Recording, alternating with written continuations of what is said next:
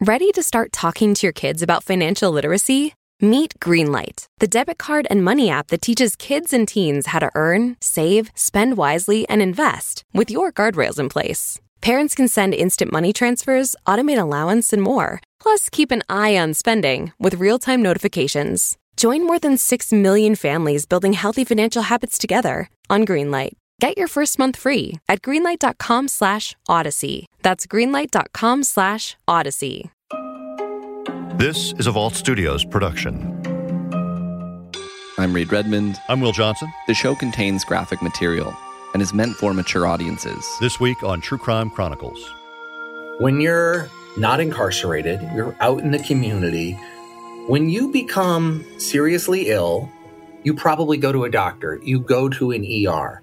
When we as society have decided that someone has lost the right to be in society for however long, we become responsible for their care. That is what the Supreme Court has ruled, that these jails are responsible for the care of the people that are incarcerated there because these people cannot seek medical care on their own. And they need to provide medical care that is at least comparable to what you would be able to get outside. But what happens when inmates don't get that care?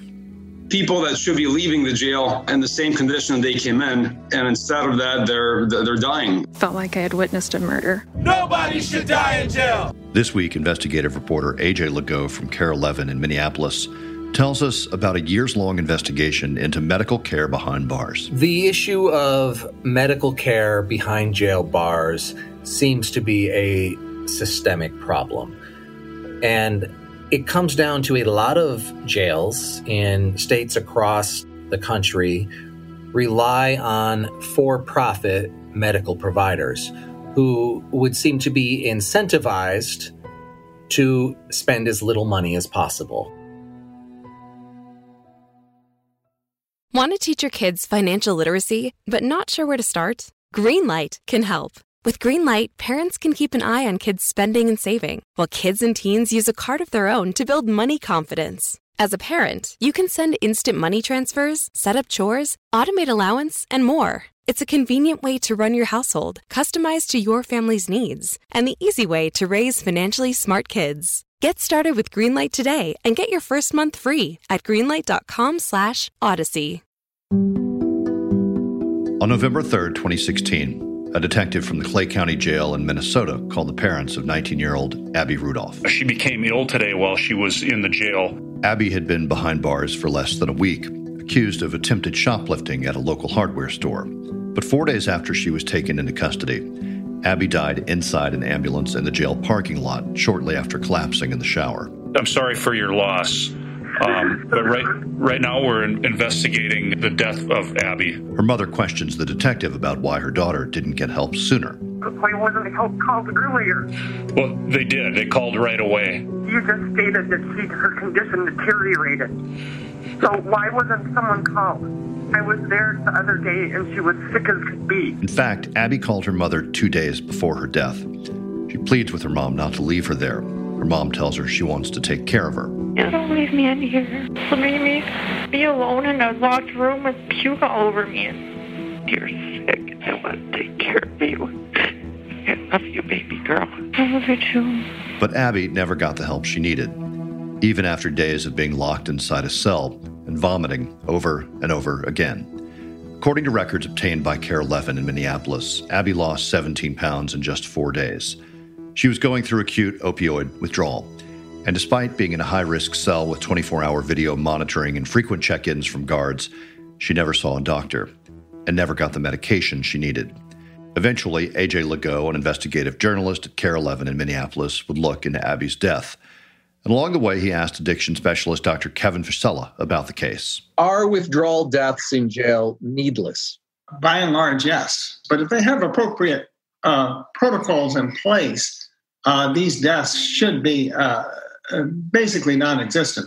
Abby's cause of death was initially determined to be acute bronchopneumonia, but a CDC pathology report added to that finding, acute bronchopneumonia with aspiration. That means somebody is vomiting, and as they're vomiting and coughing, the vomit goes down their windpipe, gets into their lungs. Abby's family would file a lawsuit stating she was denied her constitutional right to adequate medical care. Family attorney Colin Peterson. She just became progressively sicker and sicker and sicker, and nobody did anything about it. The failures really came from the fact that even though these symptoms were being observed, they weren't being documented. But AJ's investigation doesn't end with Abby's death. In the summer of 2020, he learned about another case, another Minnesota jail death that had taken place in 2018. The victim's name was Hardell-Sherrill. The healthy 27-year-old man had been arrested on a probation violation and transferred from another jail. Hardell-Sherrill walks into the Beltrami County Jail in August of 2018. Video shows him walk in, joking with the guards. He appears perfectly healthy. But it's not long before Hardell's condition took a turn for the worse. He starts experiencing strange physical symptoms, tingling. His legs seem to be giving out on him, and he starts having trouble swallowing, and he's begging for care. At least one attempt is made to get Hardell to a hospital, but that doesn't go anywhere. When Hardell started experiencing some really bizarre symptoms, a nurse at the jail calls the jail doctor, Dr. Leonard, and explains what's going on. Dr. Leonard says, okay, send him to the hospital. The jail administrator then overrules the jail doctor, saying he's not going to the hospital, and no one ever questions that. The jail administrator, for some reason, claimed that Hardell was an escape risk, although he had no history of trying to escape, and in fact was due in court in a few days where he most likely would have been able to get out of jail on a bail or bond of some sort. After that, a day or two passes, and this nurse practitioner, her name is Stephanie Lundblad, and what she did is incredible. When I went into that cell, I first was overwhelmed with just the stench, and he was covered in sweat and urine. He was wearing a diaper, and the urine had soaked through the diaper. He couldn't move his legs. He had tears coming down his face. Did this look like a man who was faking? No. It looked like a man that was suffering, and that was sick, that was dying. He was pleading for his life. Could he even stand up? He couldn't even stand up. He could barely talk. I knew that if he didn't receive medical care immediately, that he probably wouldn't make it. And she sees what's going on with Hardell. She overrules jail administration and says, no, this man's going to the hospital, and he's going now. Hardell gets sent to a hospital. And while he's there, there's evidence that jail guards told the emergency room doctor that he was malingering, that he was faking it. And that seemed to influence the ER doc, who then just diagnoses him with malingering, but says, if these symptoms get worse, you need to get him back to the hospital. That's what's on the discharge papers. And it lists a number of symptoms. And each and every one of those symptoms got worse. And Hardell never got sent back to the hospital. In fact, now there's evidence that nurses at the jail, once he got sent back there, never even did a workup on him, never checked his vital stats as he lay there on the floor of that jail cell, covered in his own urine, his own feces at times, begging for care, and slowly died. We treat animals that are in kennels better than he was being treated. It looks like jail staff and many of the nurses and the jail doctor seemed to think Hardell was just faking his illness. But there was nothing fake about what was happening to Hardell-Sherrill. The video from the Beltrami County Jail is just a blow to the soul. You can just see this man lying on his floor, unable to use his legs, just suffering. Hardell-Sherrill never saw a doctor again, and he died a day later on the jail cell floor. It turns out Hardell died from what's known as Guillain-Barré syndrome. And while it's somewhat rare, it's also pretty well known in the medical community, the symptoms and the signs were there. And so medical professionals we've consulted with as we looked at the case said it should have been obvious that this was a diagnosis that needed to at least be considered. But Hardell never got to see the jail doctor who was being paid taxpayer dollars to provide care in that jail. As A.J. Legault would come to learn, there was a common factor between Abby's death in 2016 and Hardell-Sherrill's in 2018. In fact, there was a common factor across 25 other jail deaths that had taken place since 2015 in Minnesota and neighboring states. A company called Mend provided medical care across those facilities. Mend is a for-profit jail medical company. They contract with jails or potentially prisons to provide medical care to people that are incarcerated. And they have just one doctor. That's what our investigation found. Just one doctor for, at any given moment, up to 7,000 jail inmates. So one doctor for potentially 7,000 inmates on any given day across the state. And Mend has now moved into Wisconsin and Illinois, one of the Dakotas. So they've been expanding. What we found was Mend has been receiving multi-million-dollar jail medical contracts. In some cases, these contracts were awarded based on false information. The contracts would request information about prior lawsuits and deaths. And we'd go through and notice that they weren't disclosing, in some cases, multi-million-dollar lawsuits that they'd settled related to inmates passing away on their watch. And we started finding death after death, and often lawsuit after lawsuit, related to deaths where this company had to pay out an awful lot of money over allegations of negligent care. And when we started really taking a look at the facts in many of these cases, what we found was just unbelievable. The owner, CEO, and at times the only doctor working for Mend is Dr. Todd Leonard. Has a checkered history. He's had his medical license dinged more than a decade ago by the state for unethical practices, is what the records show. AJ, in fact, reached out to a sheriff at one of the jails where men provided medical care and asked if he was aware of Dr. Leonard's licensing issues. Olmsted County Sheriff Kevin Torgerson has a contract with men to provide health care at his jail. When Dr. Leonard bid on that contract, he was asked a series of questions, including, have any current staff ever had their license suspended, revoked, or put on conditional status?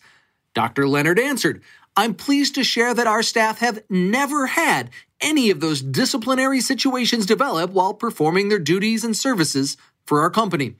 What Dr. Leonard didn't disclose is from 2011 to 2013, his own license was restricted and conditioned by the Minnesota Board of Medical Practice, based upon his unethical and unprofessional conduct, failure to maintain adequate medical records, and inappropriate prescribing practices. Do you believe this to be a material misrepresentation on this public contract? I think it certainly draws it into question.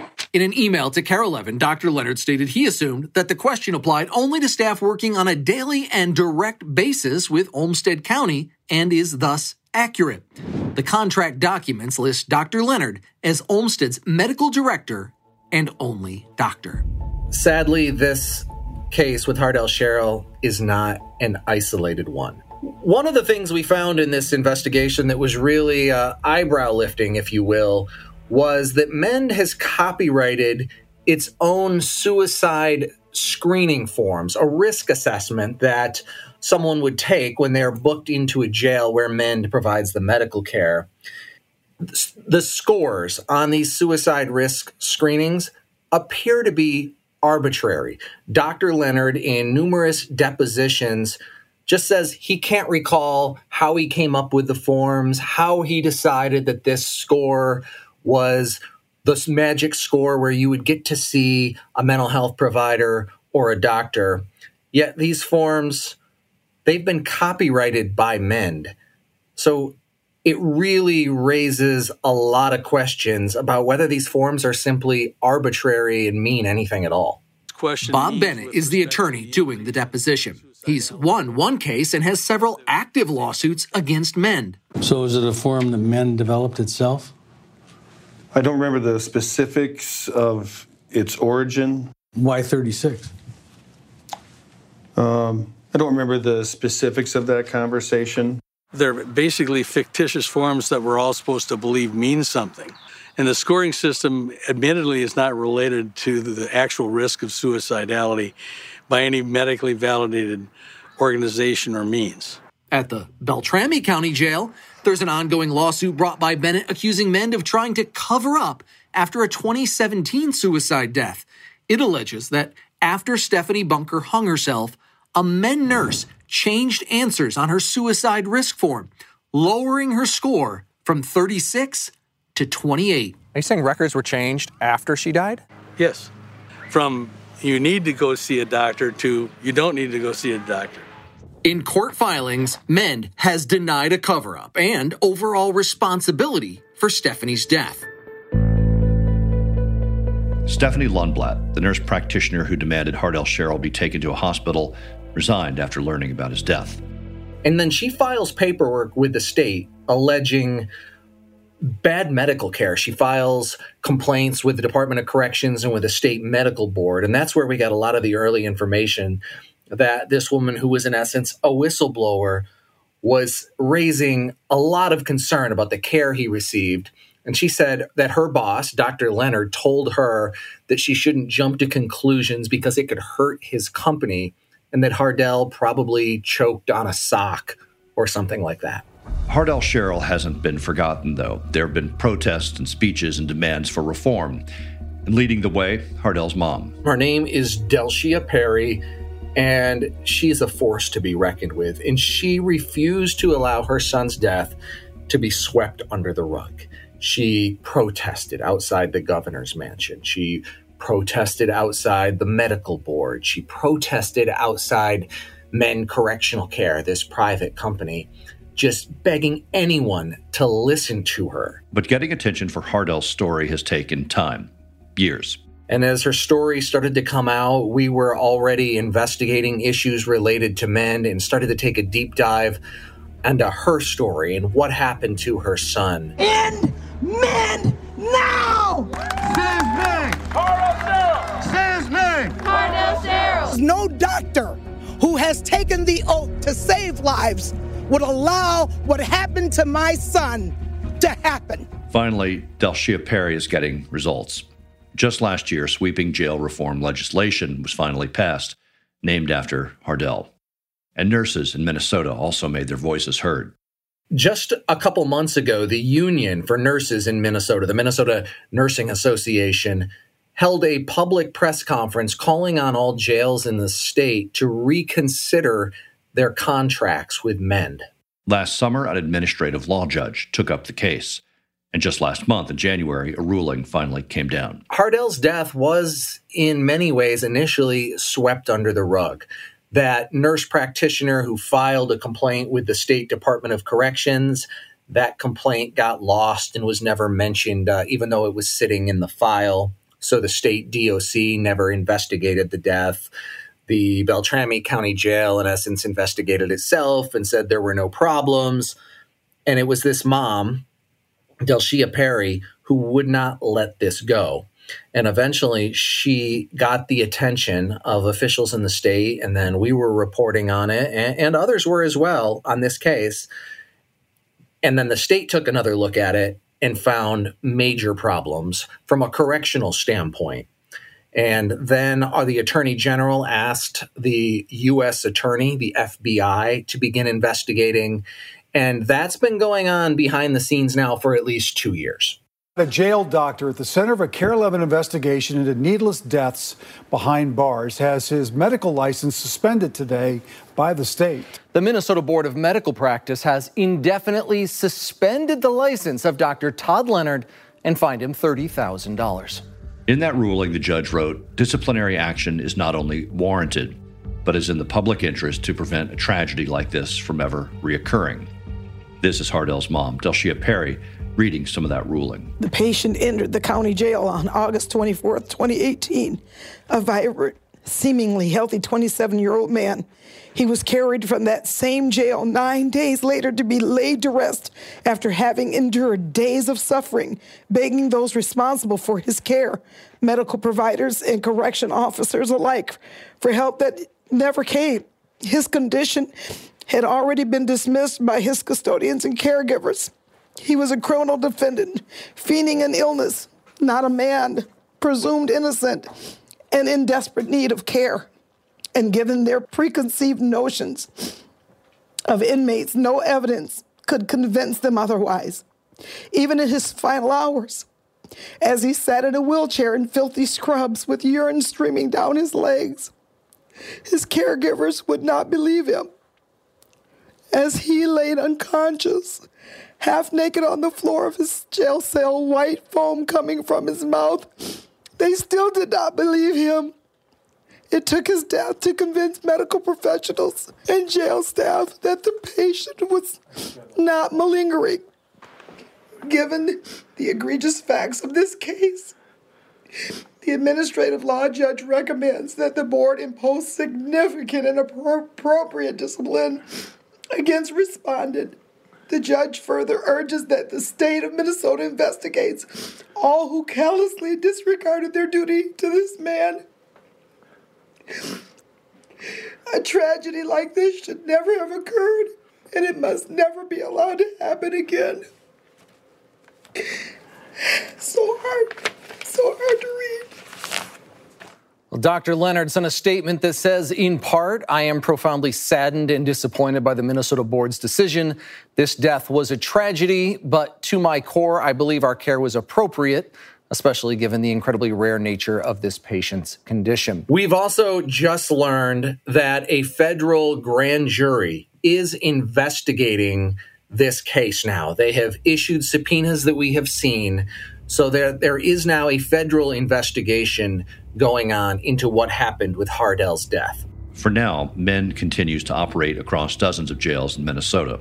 Yes, MEND is in at least 48 jails here in Minnesota and some neighboring states as we speak. Dr. Leonard just lost his medical license, but he is still acting as the CEO and owner of MEND. So right away, you know, it doesn't mean a whole lot about whether this company is staying in business or not. We do know that there are a number of counties here in Minnesota that are reconsidering whether they're going to continue utilizing MEND. Several, Beltrami County's one, Dakota County is another, that have ended their contract with MEND.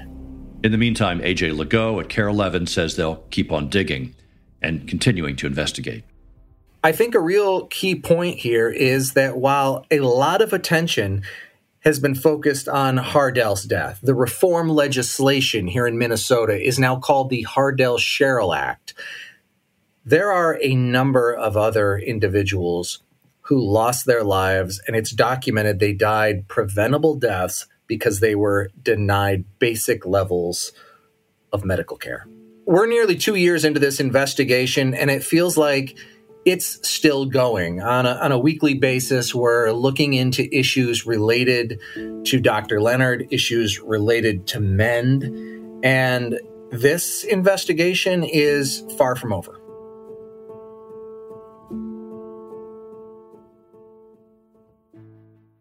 Hey, True Crime Chronicles listeners, Reed Redmond here to join Will. Will, this episode started with A.J. Legault calling this a systemic issue, saying it's something that isn't unique to Minnesota or to the Midwest or to this one healthcare provider. And I was reminded of an episode that we did with Andy Parati at 11 Alive in Atlanta a little while back about a man named Cavill Wingo who died in the Cobb County Jail. He was there on a minor charge and begged for hours to be taken to a hospital, saying over and over again that he couldn't breathe.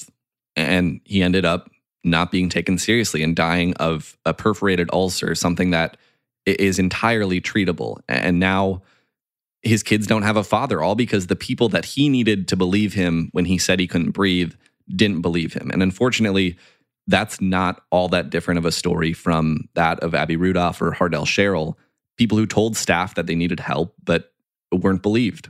Yeah, I was reminded of that case as well, Reed. And this is certainly not just an issue, as you've pointed out. I mean, we have another case that we covered right here on the show in another state. So it's not just an issue in Minnesota.